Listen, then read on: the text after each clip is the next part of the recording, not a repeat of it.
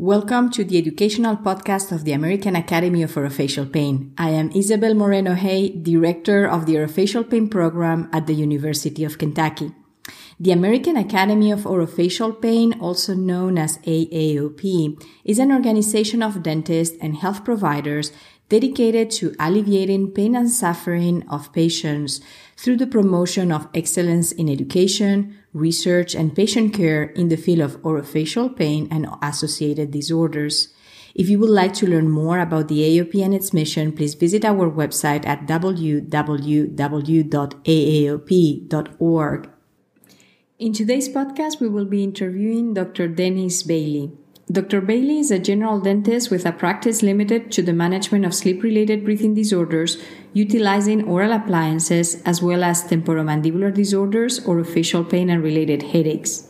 He's a graduate of Indiana University School of Dentistry and completed a general practice residency at Miami Valley Hospital in Dayton, Ohio.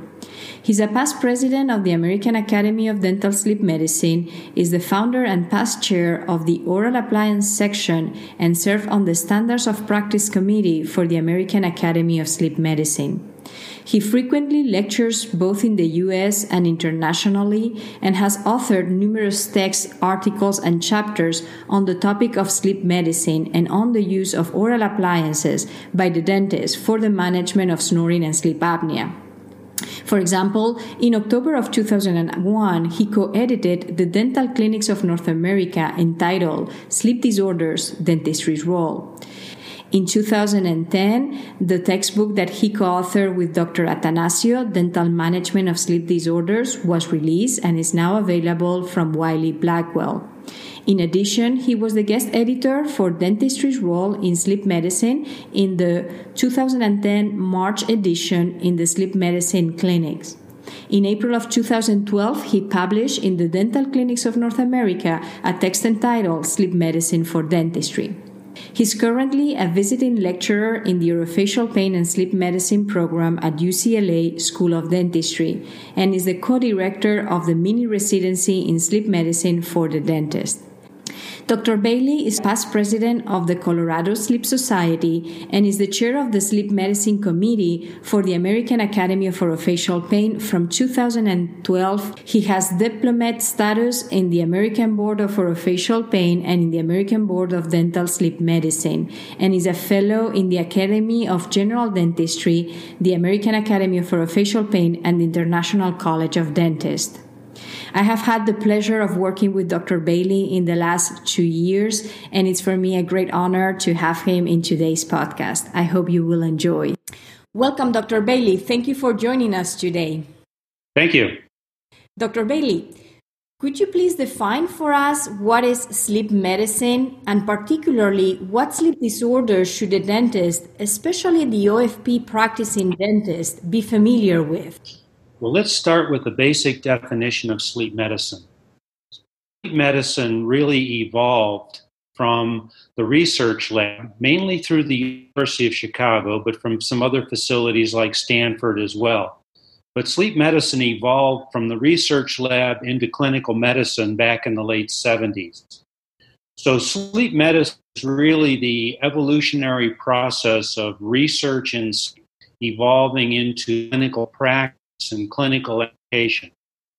But it didn't happen quickly. It took a long time for sleep medicine to really be recognized as an entity in medicine, like neurology or pulmonary medicine or ENT or any other specialties that were already present. So, as such, sleep medicine was sort of uh, enveloping itself into different specialties based upon the interest that was there from, say, the neurologist or the pulmonologist or the ENTs, because they all had a different viewpoint of how sleep medicine actually impacted the patients that they were dealing with. When it comes to sleep disorders and what should the OFP practicing dentist be familiar with? My base statement is they should really have general understanding of all of the sleep disorders. Now, that doesn't mean in great detail. It just means that they should have some knowledge of different sleep disorders and how they may be impacting the patient. This is primarily because many many patients present with not just one disorder, say like sleep apnea, but they have a multitude of things that are going on that may underlie some of the other complaints that they have regarding their sleep. But the primary ones that the dentist should be familiar with are obviously sleep apnea, because sleep breathing disorders is a, a key diagnosis that we get involved in with the treatment utilizing oral appliances. But we should also be able to recognize patients who have insomnia and the different ways insomnia is viewed so that we can help that patient to get the appropriate treatment for their insomnia. Insomnia really occurs mainly with pain patients because the pain disrupts their sleep, the pain interferes with them getting to sleep or staying asleep, and that's really what insomnia is all about. Then they should also be familiar with other disorders such as restless leg syndrome, periodic limb movement, which are categorized under the general heading of movement disorders. And under that uh, general category of movement disorders is sleep bruxism. And so they really all kind of are intertwined in terms of how they relate to these various patients. Another one that's gaining a lot of momentum currently is narcolepsy, because many patients will have symptoms that are similar to sleep apnea, such as daytime sleepiness or the feeling of not being able to sleep and getting refreshed sleep. And they may think it's sleep apnea when in fact it may actually be a narcoleptic condition. So there's a lot of different things the dentist should be familiar if you're dealing with pain and understand how and where to direct these patients to get the appropriate treatment. Hmm. So, what are the risk factors that are usually associated with these sleep disorders?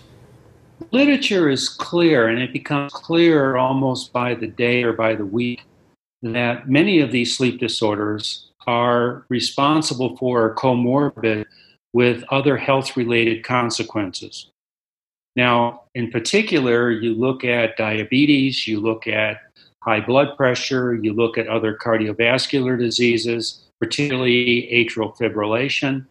You don't have to have just sleep apnea, which is what originally was thought that it was the sleep apnea that was the main comorbid condition to these other health related consequences.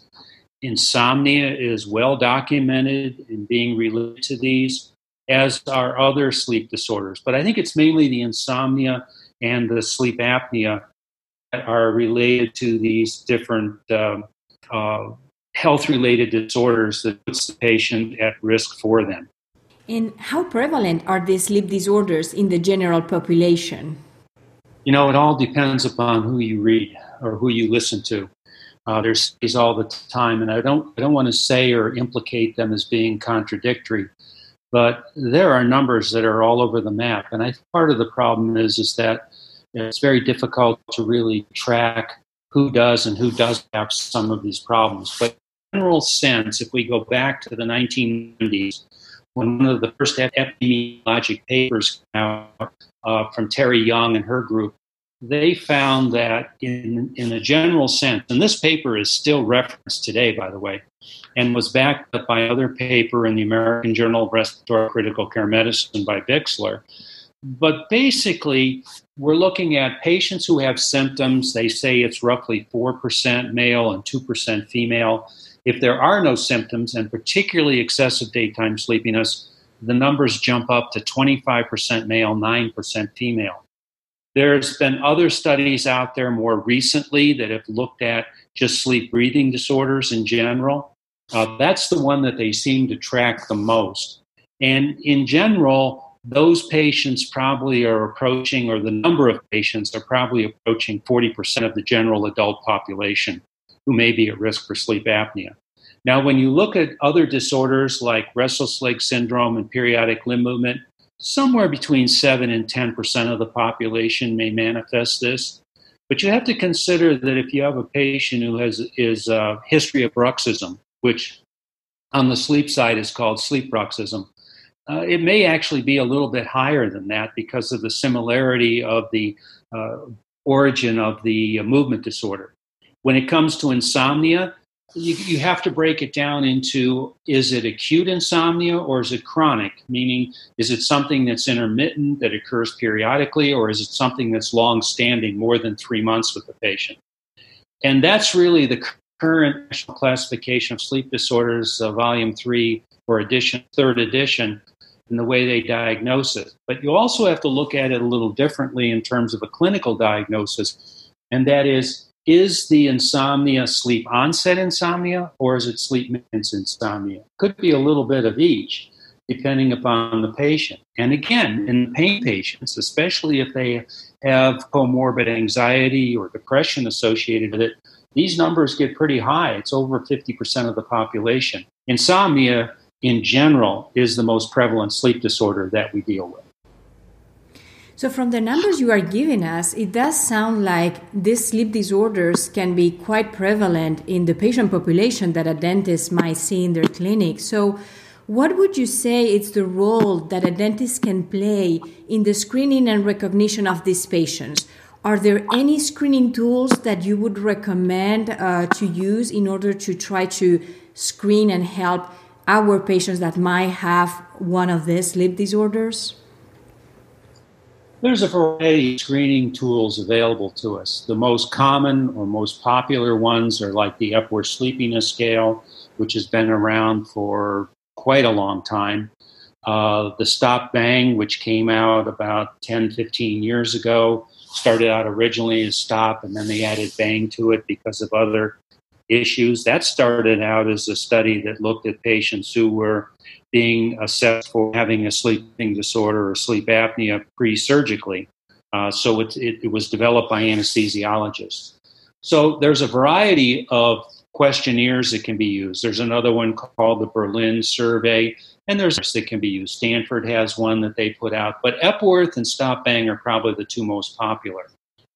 But really, at the beginning, the, the main thing or the, the basic thing a dentist can do is just ask some very simple questions. Are you sleepy during the day? Do you find yourself not being able to pay attention well? Do you find that you get drowsy in sedentary situations?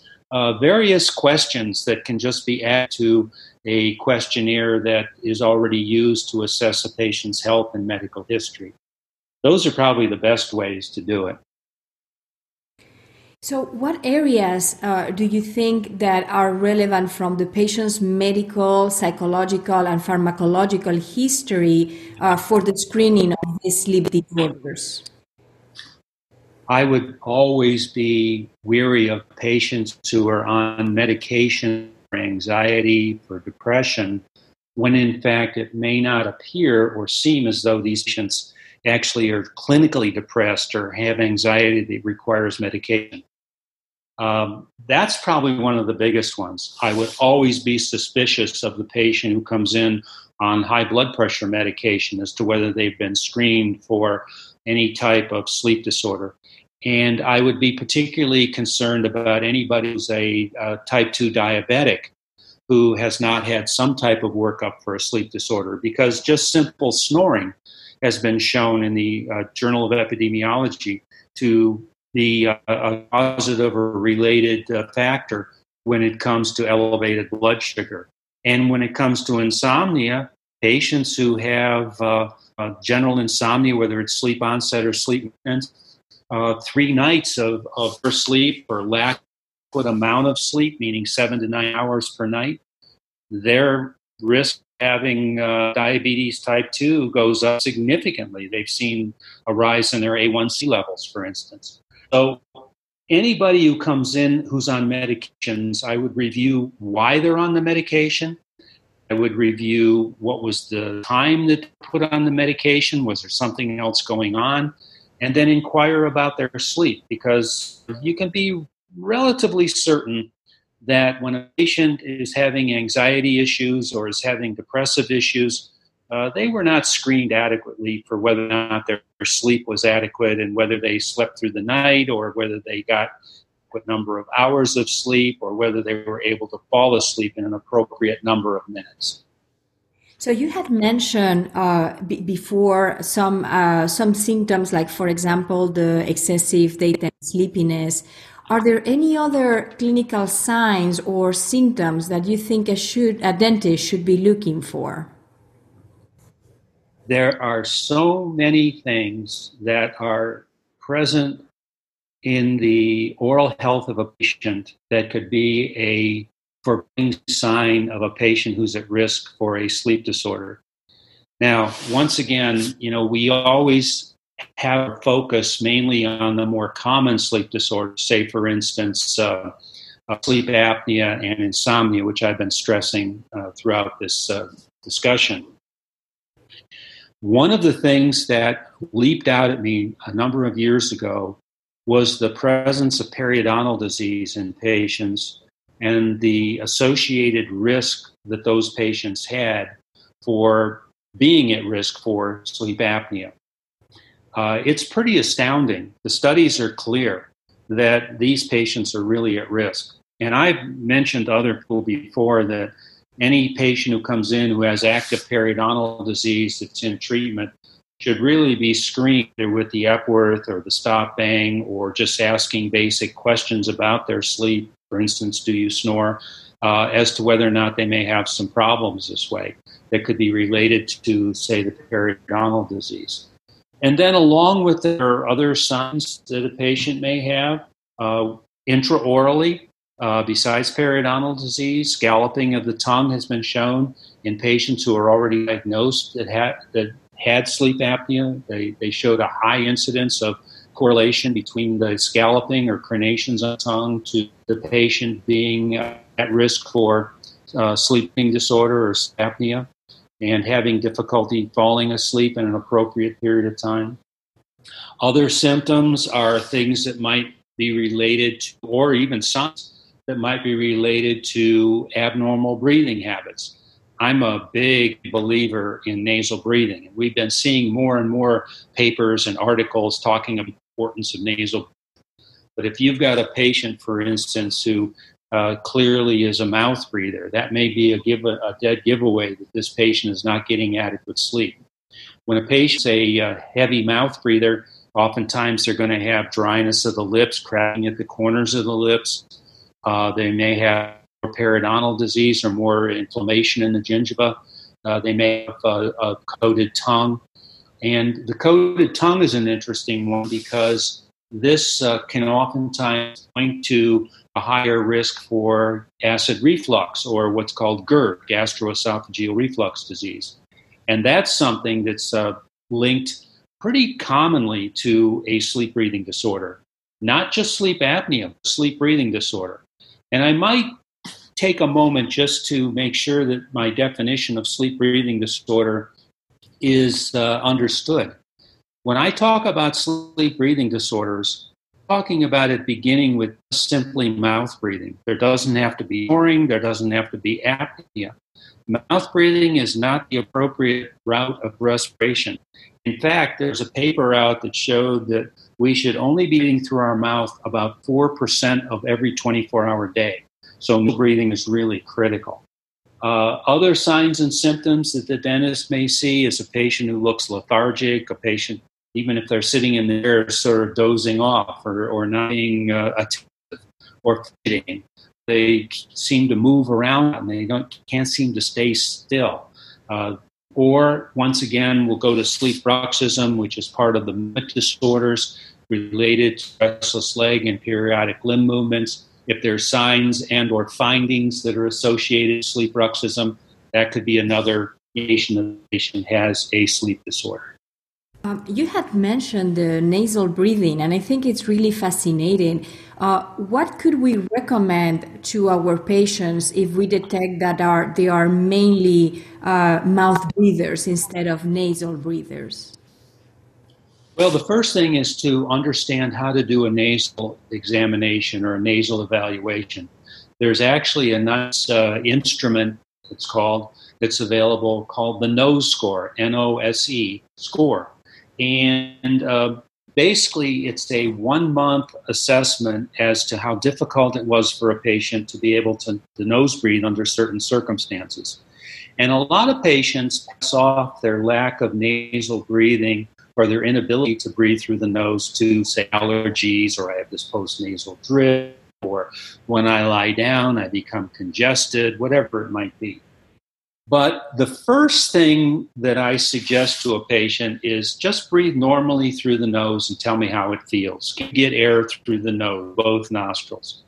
If they find that it's difficult, then the next step is to take the fingers and place them at the, the nose, very gently pull outward. This is called the Cottle maneuver. And very gently pull out at the corners of the nose and ask if they can feel or they sense that their breathing's improved. Now, many people, their eyes get big, they go, Wow, I can't believe how much air I'm getting. It's a very small amount that you have to open that up. And what you're doing is you're actually opening up what's called the nasal valve, which is an area inside the nose that is boundaried by the inferior turbinate, a little bit of the medial turbinate, and by the nasal septum. And when you open up this nasal valve, it's like a little slit between those structures. You really markedly improve the ability for air to pass through the nose. Uh, that's the one test that is kind of dramatic in terms of uh, determining if improved there can be improvement in nasal breathing. Now, if we find that that's the case, the typical thing that I suggest patients is to use some type of nasal dilator. And the one that I like the best is a device called Mute. Uh, it's available now in a lot of pharmacies. I've seen them in Walgreens. I think I've seen them in CVS. You can get them online from Amazon, but then again, what you get from Amazon uh, but the bottom line is these devices are placed in the nose. For some people, they can be uncomfortable at first, but they're placed up inside the nose and they just do that gentle tugging, opening of the nasal valve, which improves their respiration. Now, just because you have improved the ability for air to go through the nose doesn't mean they're going to become nose breathers automatically.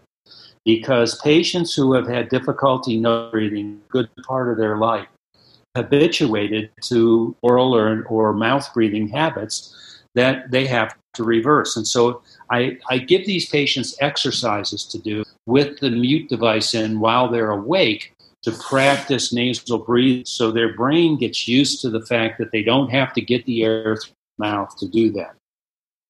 The importance of nasal breathing is really very basic. You breathe through the nose, uh, is an increased amount of nitric oxide. I'll call it misted, that is basically from the paranasal sinuses misted into the inspired air. In addition to that, the inspired air through the nose is warmed and humidified. It's also filtered. But the warming and humidification, in addition to the misting of the nitric oxide getting to the lungs, nitric oxide acting as a vasodilator improves the absorption of oxygen in the lungs. And part of the reason for this is, is that with the increased amount of humidification and the warming goes through the nose of the air that goes through the nose, there's a second process of warming and humidification in the lungs. So if you mouth breathe, you're going to get air that isn't warmed and humidified adequately. So now the lungs are trying to do the alveoli are trying to do the job that the nose was supposed to help support and the absorption of oxygen, because again of the lack of nitric oxide as well, is just going to limit or inhibit the amount of oxygen these people have. And so, what they basically have is some oxygen deprivation. So, they will have increased amounts of mouth breathing, they'll start gasping for air. And so, the mouth breathing then lends itself to more labored breathing, which lends itself to snoring, which lends itself to sleep apnea. And it goes on and on from there. So, my version of why it's important to nose breathe. That is really interesting.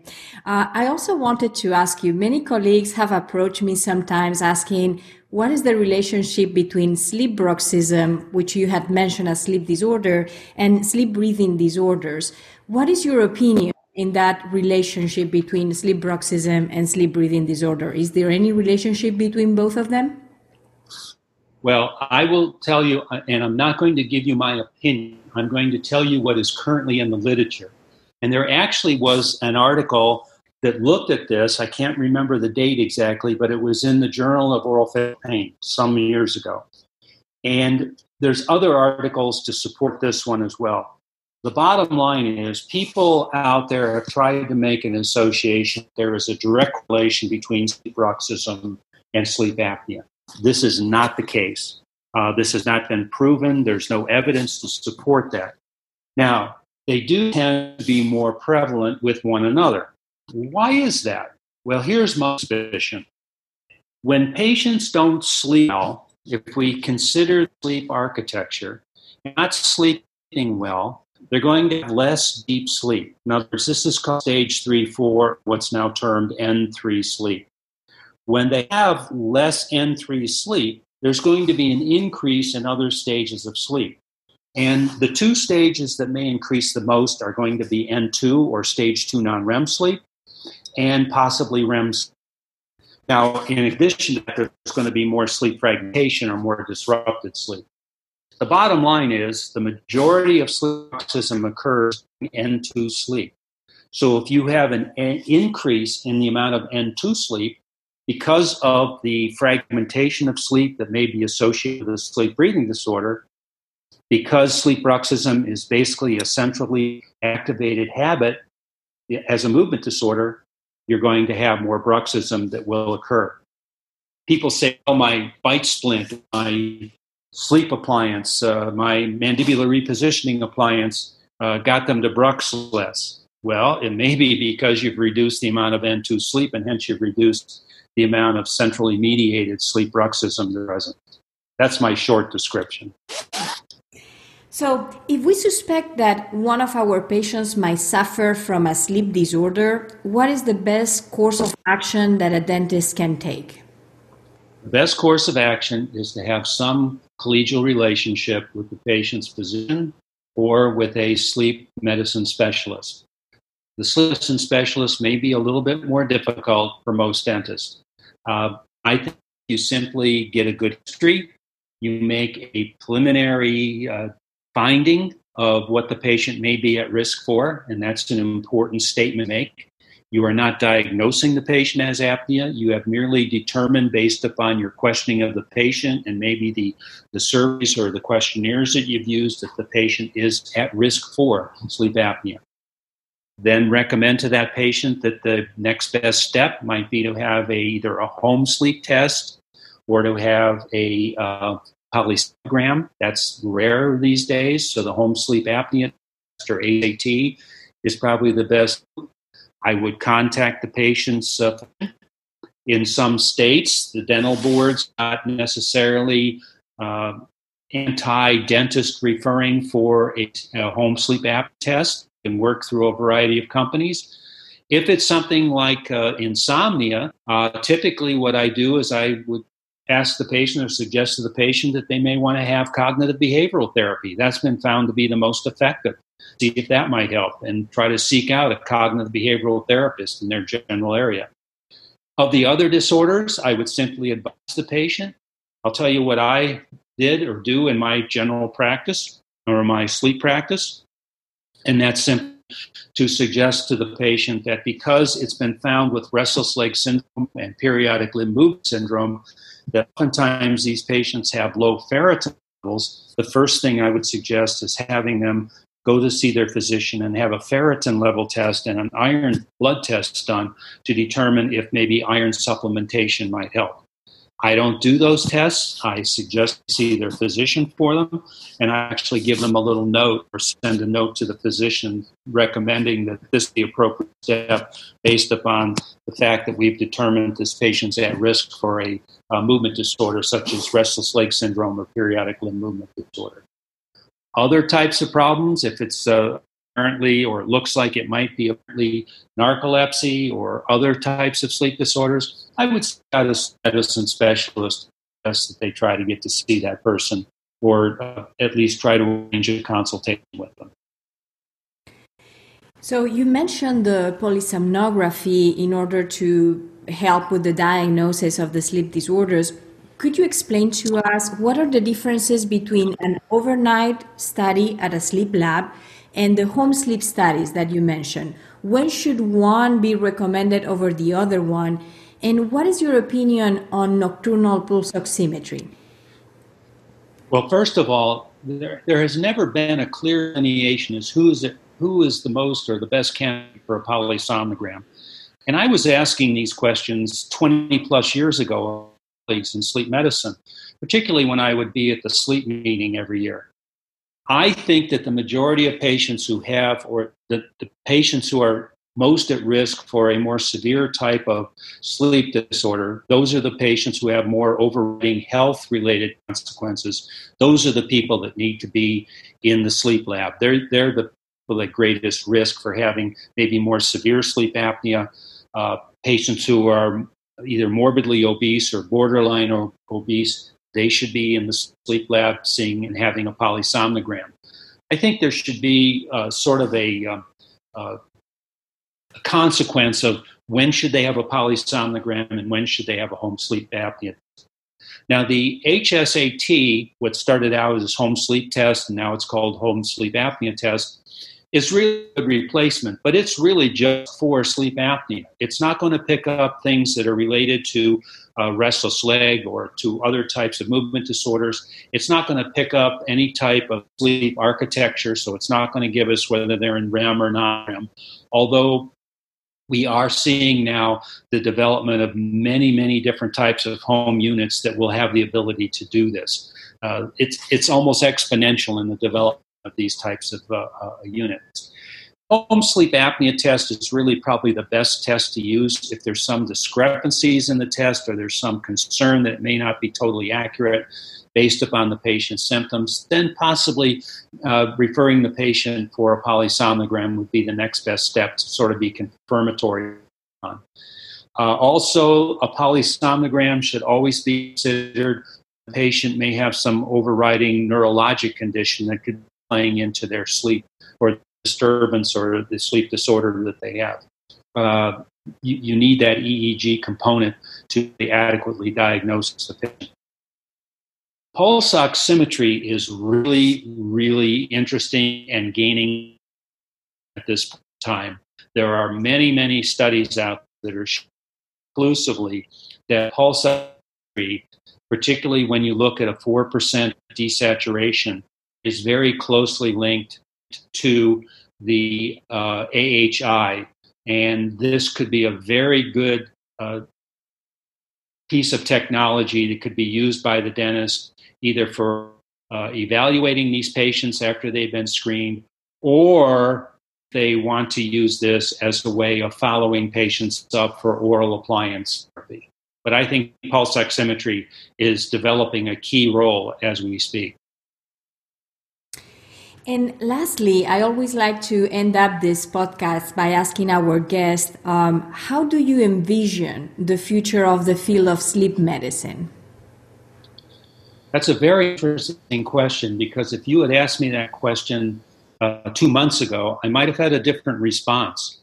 Uh, I think, based upon what's going on in the world now with the COVID 19 and some of the other implications to uh, our other health related issues, I think that sleep medicine has a very, very bright future. The unfortunate part is it's downplayed.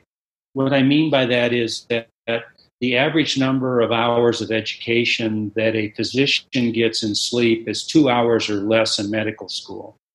And sleep is really a key component to boosting our immune systems. So I think that anyone who's interested in sleep medicine and learning more should do so because I think the future is very bright for sleep medicine. I think it's going to grow quite as fast as it in the 90s, early 2000s that I was involved, but I think it's still going to grow considerably. And I think the role that the dentist has is going to grow even more. That doesn't mean just oral appliance therapy and help identify a patient who may be at risk for any of these different types of sleep disorders that we've discussed and getting that patient to the appropriate uh, physician or the appropriate therapy that may be necessary to help them to have an improved number of hours of sleep. Lastly, the best thing about sleep medicine when it comes to the dentist is educating the patient. Dentists are great at educating patients been doing that with prevent our, our entire lives. And so it's very important that the patient hear about these things from someone who has a general understanding of sleep and sleep disorders and how they can help patients to a better quality of life. In fact, there's there's a paper out that I think is excellent. It's a short paper, but it, talks about health related quality of life, and I related quality of life is extremely important for us to understand because it's one metric that's missing when assess how patients are doing with the various therapies that they're utilizing to treat their sleep disorder. That is really very interesting. Thank you, Dr. Bailey, so much for sharing your knowledge with us. Thank you very much for having me. I hope that this year that people can take home and utilize in their practices. I wish everyone a great deal of success in the future as this uh, COVID 19 thing winds down and as we uh, move into the future. And Thank you. Thank you very much. If you would like to learn more about this subject or any other topics, please don't hesitate to visit our website at www.aaop.org. It was my pleasure to share this time with you. Thank you for listening. The AAOP podcasts are now available in iTunes. I want to thank Dr. Elfati Eisa for his technical support.